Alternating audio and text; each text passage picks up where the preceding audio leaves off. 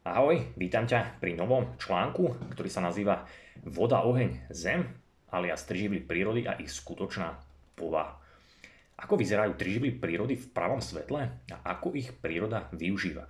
A prečo tieto tri živly v minulosti mnohé kultúry označovali intuitívne za dobré, správne, učili sa o nich, využívali ich, no dnes ich môžeme pomenovať reálnymi názvami. To znamená, že to slovo voda, oheň, zem môžeme nahradiť inými. Aké to sú, tak na toto sa dnes pozrieme. A tiež sa pozrieme, že kde v tvojej mitochondrii, alebo teda v mitochondriách, tieto tri živly, voda, svetlo a magnetizmus, to sú práve slova, vznikajú a čo robia. Dnes tu máme, ako teda vidíš, novú sériu článkov, ktorá jednak veľmi veľa vecí objasní a zároveň verím spojí aj niektoré možno tábory ľudí, ktorí venujú pozornosť, nazme to iným svetom, no zároveň veľmi, veľmi podobným až, až rovnakým. Čiže miesto hádania sa, ak to môžem takto nazvať, čo keby sme sa radšej na veci spoločne pozreli z nadhľadu a hľadali to, čo nás spája. A dnes ti niečo takéto predstavím. Tiež ťa upozorujem, že na konci článku ťa čakajú opäť zaujímavé myšlienky alebo také, nazvime to, experimenty myšlienkové do budúcna, nad ktorými môžeš popremýšľať a ver, že ťa veľmi, veľmi zaujímu. A takisto ťa upozorňujem, že dnešný článok bude veľmi kratučký, ale veľmi výstižný a potrebný, takže poďme na to. Tu je krátky sumár článku, čo sa dnes dozvieš. Čiže pozrieme sa na to, prečo vsúvam túto sériu, ako vidíš teda nová séria do rozbehnutej série o epigenetike, čiže súvisí to spolu, nie je to nič nezvyčajné, hneď ti to vysvetlím. Tiež sa pozrieme na to, prečo takmer každý nevedomky uznáva istý štandard, to znamená, alebo štandard v našom zdraví v spoločnosti, nazveme to takto, ako by mal vyzerať ten reálny štandard. Tiež sa pozrieme, čo sú to tri živly prírody, aká je ich skutočná podstata, alebo teda povaha, ktorú v minulosti ľudia nemohli poznať. No to neznamená, že teda tie veci pomenovali nesprávne, akorát ich možno nepomenovali takými slovami, ako vieme už my dnes. Tiež ti ukážem, ako do tohto príbehu o tých troch živloch zapadajú tvoje mitochondrie a kde sa v nich tieto tri živly alebo fenomény stretávajú a tiež sa pozrieme na to, či môže byť dokonca mitochondria sama tvorcom všetkých týchto troch živlov, alebo teda fenoménov. Kde v tvojom tele, teraz dobre počúvaj, kde je v tvojom tele kov, ak vôbec tam nejaký je, a čo je to magnetický monopol? Existuje niečo takéto? Čiže toto budú tie dve záverečné, aha, bonusové nejaké myšlienkové experimenty na záver, tak verím, že ich nechceš premeškať. Čiže poďme na to. tu je zo pár upozornení na úvod ktorí ťa čakajú teda v tejto novej sérii, aby si chápal, prečo ju sem vsúvam a prečo to má svoj zmysel. Čiže ako vidíš, je tu teda nová séria, naozaj je to schválne, zvažoval som to, ale dáva mi to zmysel. A nemusíš sa nejako lakať, pretože v podstate by som mohol úplne prirodzene pokračovať, to znamená takisto ako boli články o epigenetike 1, 2, 3, 4, čiže tento článok by som mohol nazvať opäť ďalším číslom, ale bolo by zbytočne tá séria dlhá, myslím, že sa to hodí, alebo je to lepšie, hlavne tu budúcna, takto zaraďovať, keďže aj na základe spätnej väzby v minulosti, keďže som nejaké 2-3 roky dozadu aj skrz blog dával nejaké dotazníky od vás čitateľov a teda dali ste mi vtedy spätnú väzbu aj na toto, že vám to tak naozaj, alebo väčšina bola za to, že im to tak vyhovuje. To znamená aj preto články radšej delím do, takto do kategórií, do nejakých sérií, pretože veľa ľudí sa na blog dostáva povedzme neskôr, alebo to znamená články, ktoré boli spísané 2-3 roky dozadu, tak niektorí ľudia našli až teraz, či až teraz sa dostali na blog, akým to dáva zmysel, tak to čítajú. A sám viem, že veľa ľudí hľadá informácie, teda aj u mňa, ale samozrejme aj niekde inde, či už podľa nejakých kategórií, to znamená, že si vyhľadáva v rámci tých kategórií alebo podľa dátumu, teda je tam takisto nejaký archív, alebo prípadne priamo nejakej problematike, epigenetika, mitochondria a tak ďalej, práve preto aj túto sériu teda tvorím samostatne, pretože verím, že v budúcnosti, ale takisto aj teraz to môže pomôcť lepšie nejakej selekcii. Takže a tu ešte zo pár takých, alebo tri hlavné upozornenia, na ktoré ťa chcem, alebo ktoré ti chcem dať do povedomia, že prečo táto séria bude dôležitá a čo ťa v nej e, čaká. Čiže ako prvá vec, taká úplná banalita, no chcem to spomenúť aj pre vás, čitateľov, poslucháčov, že titulný obrázok v sérii, ktorý vidíš, Schválne mimochodom súvisí s nadchádzajúcou sériou workshopov, ktorá bude v Bratislave. Možno zaregistrovať sa aj spustená, čiže môžeš si zakúpiť vstupenky v predpredaji. No, ponechávam tento titulný obrázok vo všetkých článkoch rovnaký, to znamená, že tam bude meniť len nadpis, že obrážtek bude úplne rovnaký. A dôvod je ten, že mi to uľahčí prácu, ako teda veríš, vyhľadávanie, stiahovanie obrázkov, platenie si skrz Adobe a podobné rôzne ďalšie veci. Hlavne preto, že možno si tak aj overím záujem vás, čitateľov, alebo teda ďalších ľudí, že či to bude niekomu pre, prekážať, no predpokladám, že nie a možno v budúcnosti by som aj ďalšie série takto ponechal. Druhá vec, alebo druhý bodík, že budem pri týchto článkoch, rovnako ako pri sérii Kvantová biológia, skracovať. To znamená voda, oheň, zem. Tri slovíčka, trošku dlhšie, keďže za tým zvyčajne bude niečo nasledovať, tak to jednoducho skrátim na voz. Čiže aby si chápal, bude to tak trošku možno vtipné, a teda schválne aj preto verím, že sú tak ľahšie zapamätáš. Že ďalšie články už budú nazvané VOS 2, VOS 3, takže znamená to voda, oheň, zem, ako je teda nadpis tejto série. A tretí bod, ako vždy, budem vďačný za spätnú väzbu, či ti čokoľvek z tohto neprekáža, prípadne kľudne mi daj nejaký vlastný alebo vlastný návrh do budúcna. Budem teda rád vedieť ohľadom toho obraz, obrážteka, či ti to neprekáža alebo čokoľvek iné.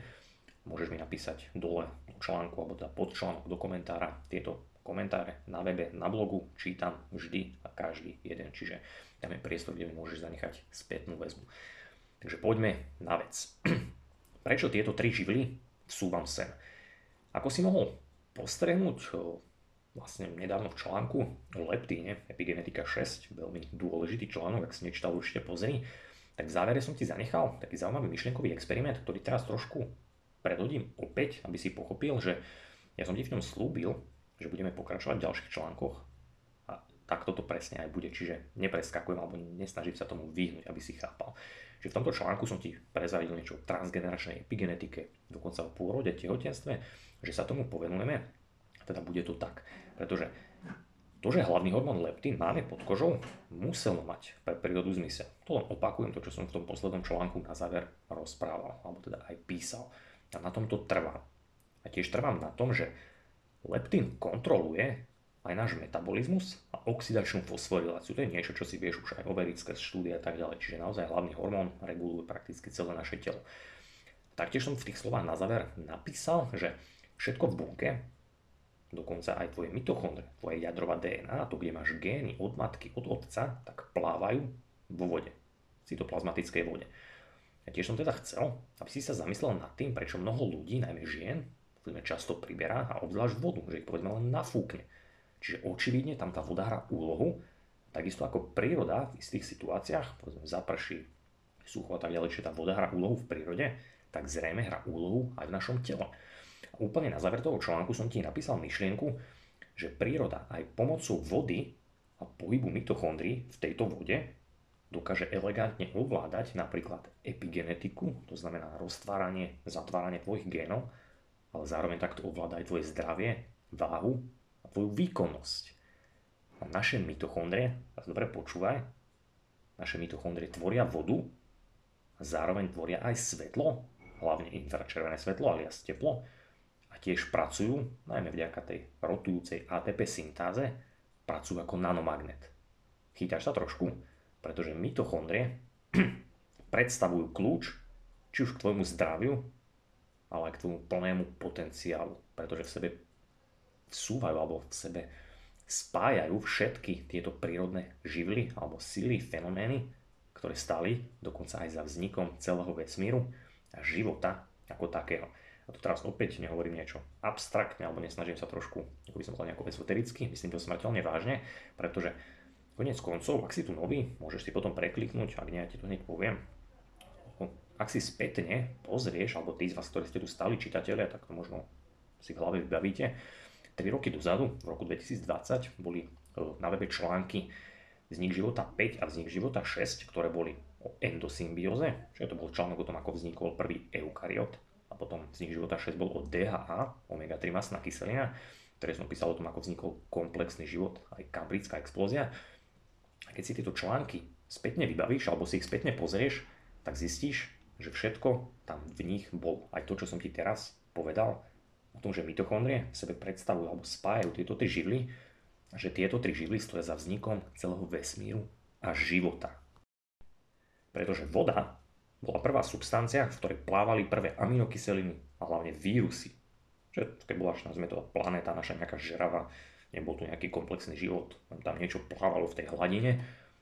A tieto vírusy a prvé aminokyseliny v tej vode spolu so silným magnetickým polom Zeme a magnetickou erupciou Slnka, pretože Slnko na nás neustále vysiela niečo, tak tieto dva fenomény umožnili vzniku života. To bolo v tých článkoch rozpísané. Čo sa stalo potom? Čo bolo v tom ďalšom článku? Vznik života 6, 3 rokov dozadu.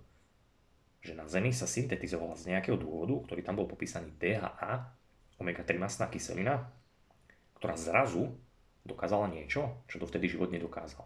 A to niečo je to, že dokáže UV svetlo transformovať na elektrický signál. A čo to znamená? Že vďaka tomuto umožnila životu stať sa komplexným.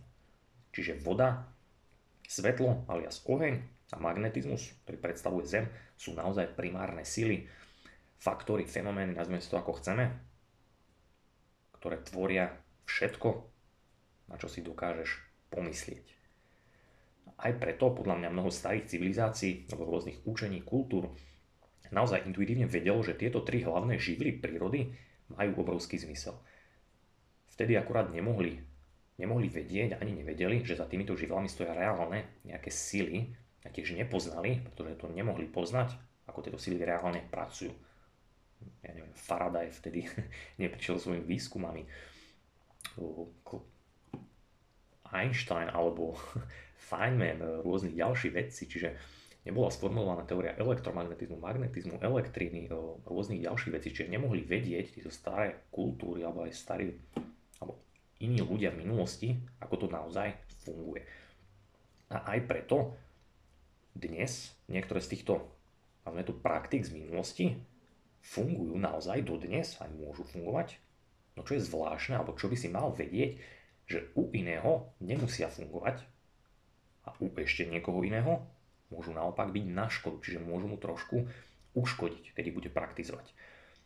Preto teraz táto séria, verím, pomôže, ako som povedal v úvode, spojiť možno nejaké tábory ľudí, ktorí možno pozerali na svoje vlastné svety, no v skutočnosti sú tie svety veľmi podobné až rovnaké.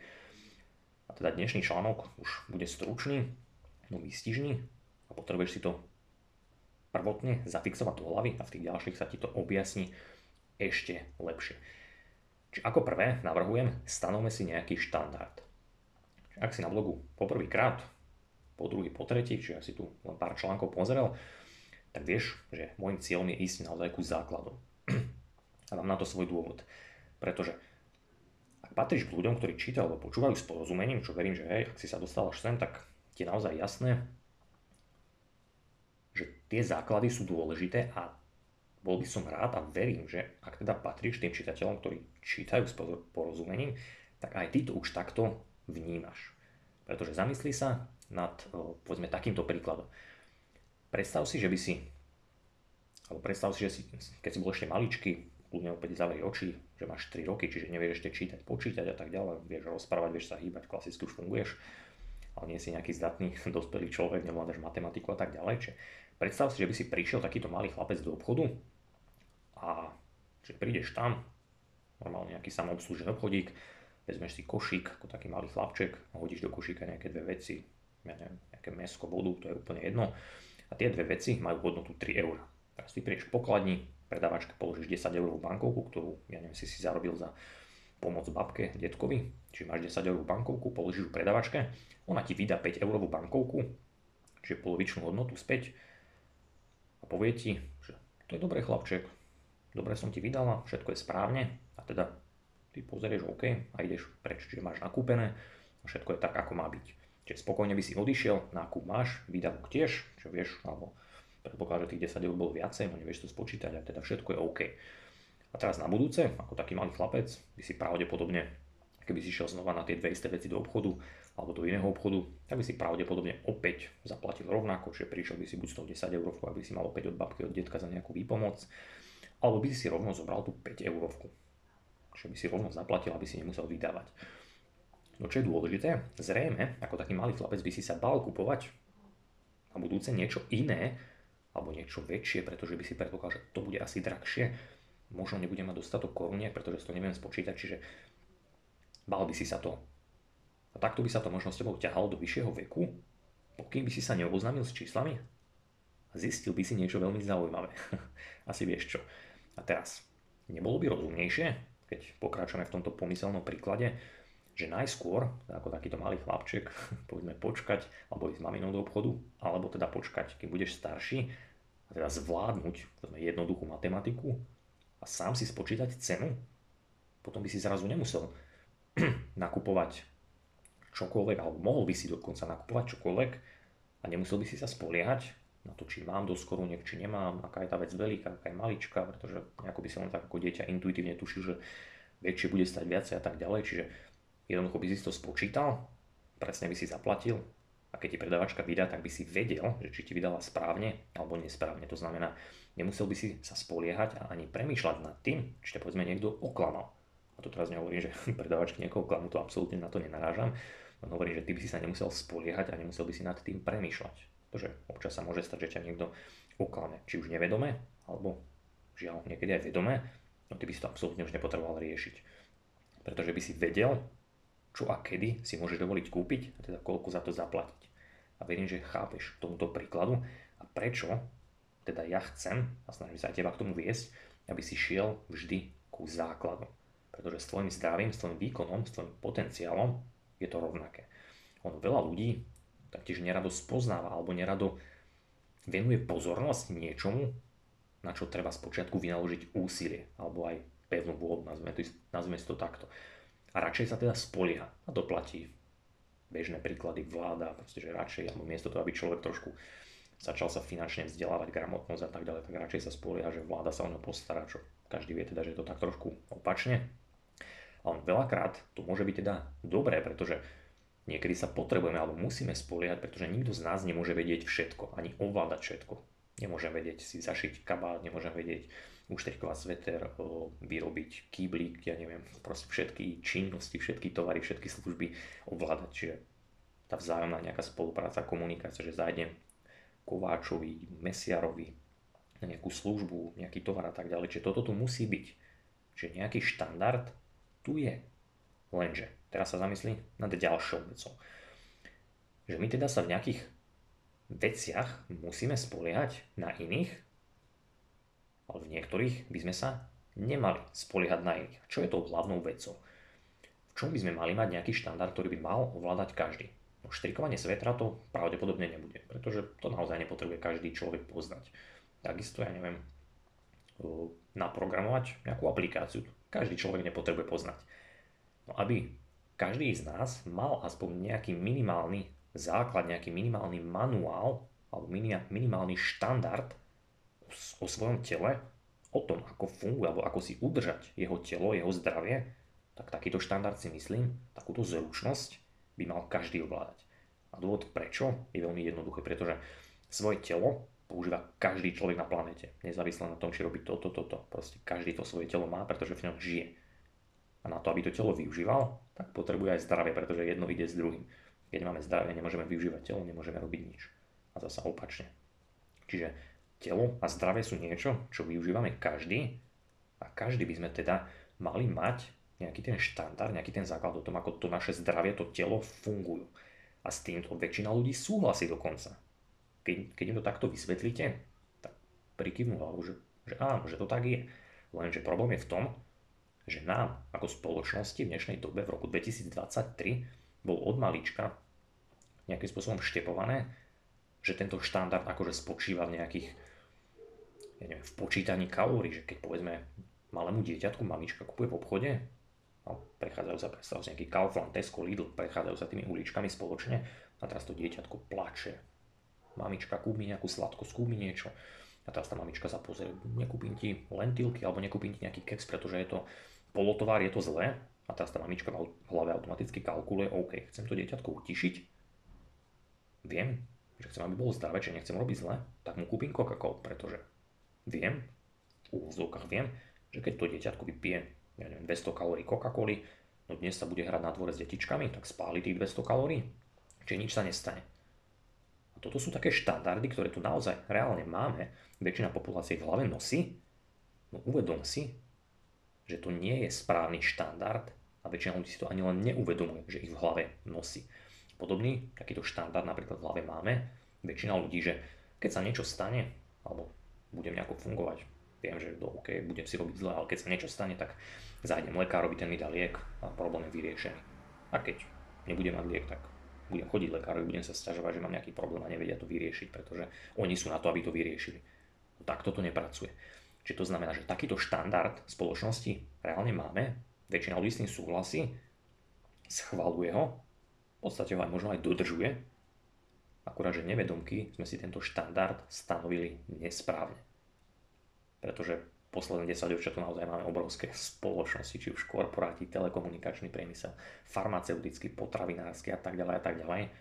To nejdeme rozoberať, ale uvedom si, že sú tu a sú nejakým spôsobom väčšine z nás vštepené a toto treba zmeniť. Čiže skutočná podstata týchto troch živlov a toho, prečo tento článok, túto sériu sem vsúvam, tieto tri živly prírody, je tá, že keď ich spoznáš, keď si ich pomenuješ a zistíš, že naozaj stojí za vznikom života, vznikom vesmíru, ale aj tvojim zdravím, a keď ich teda pomenuješ tým skutočným názvom, tak potom si môžeš stanoviť lepší štandard a hlavne nad vecami premýšľať sám. Čiže takisto ako keď prídeš ten trojročný chlapček do obchodu a nevieš absolútne nič, len sa spoliehaš na to, že tých 10 eur od babky bude stačiť na kúpu nejakej vodičky, ale keď tie veci spoznáš sám, tak si budeš môcť dovoliť tam ísť aj s tými troma eurami, pretože vieš, že toľko toto stojí, toľko to máš, tak všetko bude v poriadku. Čiže aká je naozaj povaha týchto troch živlov prírody? Čiže toto sú tie tri živly, ktoré sa využívajú v ľudovom liečiteľstve a trošku si ich poviem v rýchlosti a za chvíľučku máme záver článku. Čiže tie živly sú voda, oheň, zem. Verím, že väčšina ľudí ich pozná a naozaj sa im pripisovali v minulosti rôzne liečivé sily, nejaké dokonca čarovné schopnosti alebo teda nejaké sily, dokonca očistné účinky. Povedzme, voda musela byť čistá, teda brali zo studniček s prameňou. Sila ohňa sa využívala v podobe dymu, alebo aj podobe nejakých žeravých uhlíkov, ktoré hodili do vody a tak ďalej, alebo teda pomocou nich povedzme umývali chorých ľudí, prikladali rôzne uhlíky. Zem sa potom pridávala buď k týmto uhlíkom alebo do vody, čiže naozaj sa využívali tieto živly aj v rámci liečiteľstva, teda pomoci ľuďom. A to je len dobré. A ak v nejakom určitom liečebnom úkone, povedzme, považovali za účinnejšiu alebo výkonnejšiu napríklad zem nad tým uhlíkom alebo na tou vodou, tak vzali to a využívali najmä to. Teraz do zemia ohňa alebo vody taktiež dávali rôzne kamienky, rôzne kryštáliky, rôzne handričky a iné predmety, pretože no, podľa teda tých minulých predstav tak prešla choroba potom povedzme z tých liečebných úkonov alebo sa nejakým spôsobom presúvala. A jednoducho tie živly sa využívali aj v zmysle takom, že mali schopnosť zničiť povedzme pôvodcu choroby a tým aj samotnú chorobu. Teraz samozrejme Nechytajte ma prosím za slovička, neštudoval som nejako extra túto kultúru, aby som, ak som možno niekde trošku vetu skomolil, ale verím, že pointu každý pochopil. A ako teda sám vidíš, tak tieto vety majú naozaj niečo do seba, pretože tie živly naozaj majú obrovskú silu, no nie všetko v tých vetách, v tom využívaní je správne. Pretože v minulosti boli veci odlišné. A teda sa aj odlišne pracovalo s týmito troma živlami. A teraz čo si ty možno neuvedomuješ, alebo niekto si neuvedomil, že oni v skutočnosti pracovali so svetlom, s vodou a s magnetizmom. A čo to znamená? Keď si urobíme,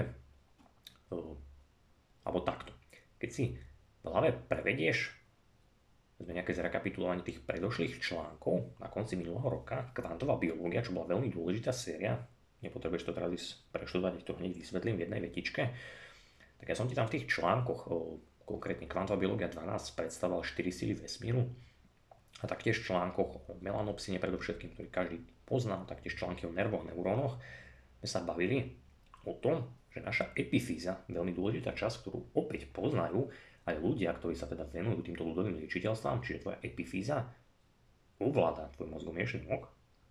V webinári o spánku sme to presne popisovali ako ale čo je dôležité a čo vie každý čitateľ, že epifýza vníma signály zo svetla, z magnetizmu a gravitačného pola. Na základe tohto potom tvorí nejaký výstup, ktorý vysiela do mozgomiešného moku, do tvojej tretej mozgovej komory. A teraz tvoj mozgomiešný mok je z vody. Došlo? Čiže tie štyri hlavné síly vesmíru, ktoré sme si predstavovali, boli slabá sila, silná sila, to sú jadrové síly, potom elektromagnetická a gravitačná sila.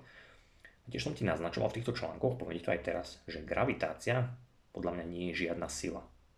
Alebo nie je samostatná sila, pretože je už len odvodená od elektromagnetickej. A tiež títo tvrdíme aj o ostatných. Čiže podľa mňa všetky tieto štyri sily sú len konec koncov manifestáciou elektromagnetickej, teda jednej jedinej sily. Pretože tá je najsilnejšia a zároveň funguje na mikrorozmeroch, ale aj na makrorozmeroch. Čiže v rámci mikrosveta, vezme tvojich mitochondrií, atómov, jadra atómu, ale aj v rámci celého vesmíru. A rozdiel je len v tom, že na makro a mikrorozmeroch sa táto elektromagnetická sila správa radikálne odlišne. A toto dáva fyzikom istý dojem alebo vnímanie toho, že je to iná sila. Že tu máš taký prvý dôležitý aha moment, ktorý teraz nemusíš nejako riešiť, len som ti chcel vštepiť do hlavy. Že tieto sily, ktoré tu máme, sú manifestáciou elektromagnetickej sily. Ako teda môžeš vidieť, tak na týchto troch silách naozaj niečo je. A niečo musí byť. Čiže tá elektrina alebo teda ten elektromagnetizmus, ako svetlo a voda, aj samostatná magnetická sila, alebo teda magnetizmus. A teraz ti dám tie dva záverečné a bodíky alebo nejaké myšlienkové experimenty, aby si pochopil a možno niekto nad tým popremýšľa, niekto nie, nič sa nedie, pretože v ďalších článkoch sa aj k týmto veciam dostane. Čiže aby som to zbytočne nenaťahoval, tak poďme rovno na to.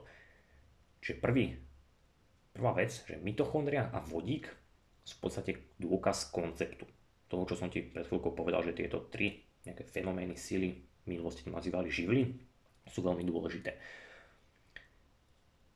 Odporúčam potom prekliknúť sa aj na článoček, pozrieť si obrázok mitochondria, predpokladám, že každému je už ten obrázok tej mitochondrie známy, že je tam nejaká, ako nejaká fazulka vnútri, taká ako VR, taká vnútorná membrána, tam je ten elektronový transportný cyklus, mitochondria je plná vody, je tam stlačený vodík, elektróny, protóny, Čiže predpokladám, že ten obrážtik je ti známy, aj bez toho, aby si sa na šiel teraz pozerať.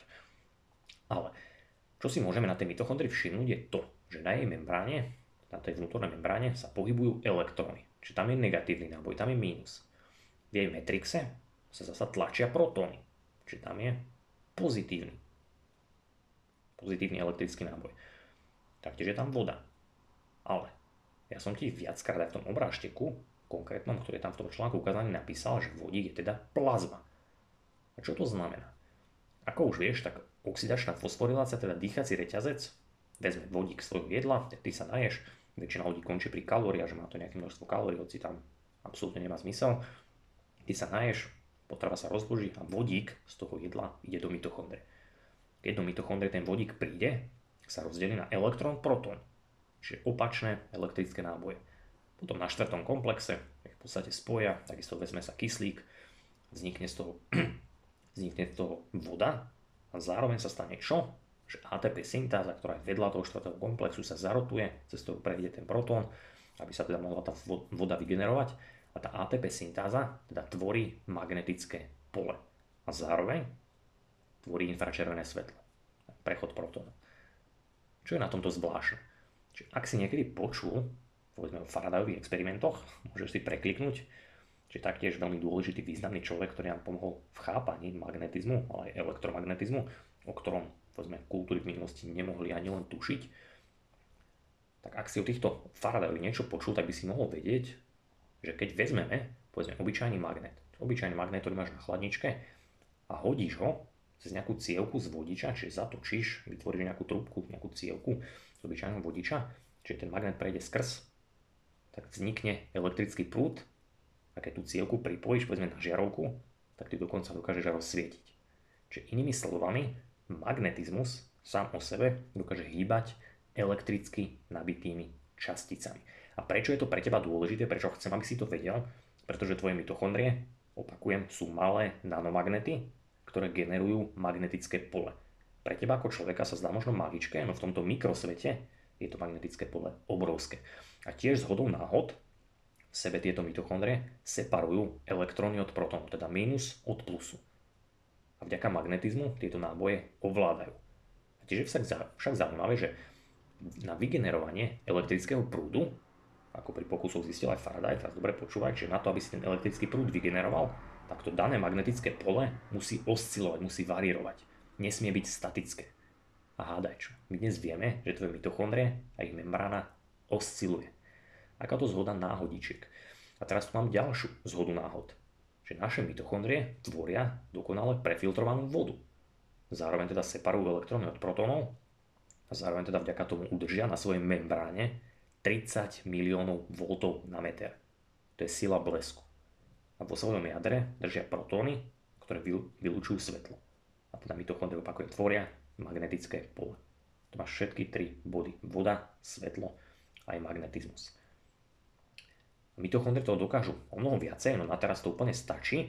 A tu máš teda ďalší záverečné aha myšlienky, nad ktorým môžeš popremýšľať. Viem, že ťa to trošku minimálne zaujme.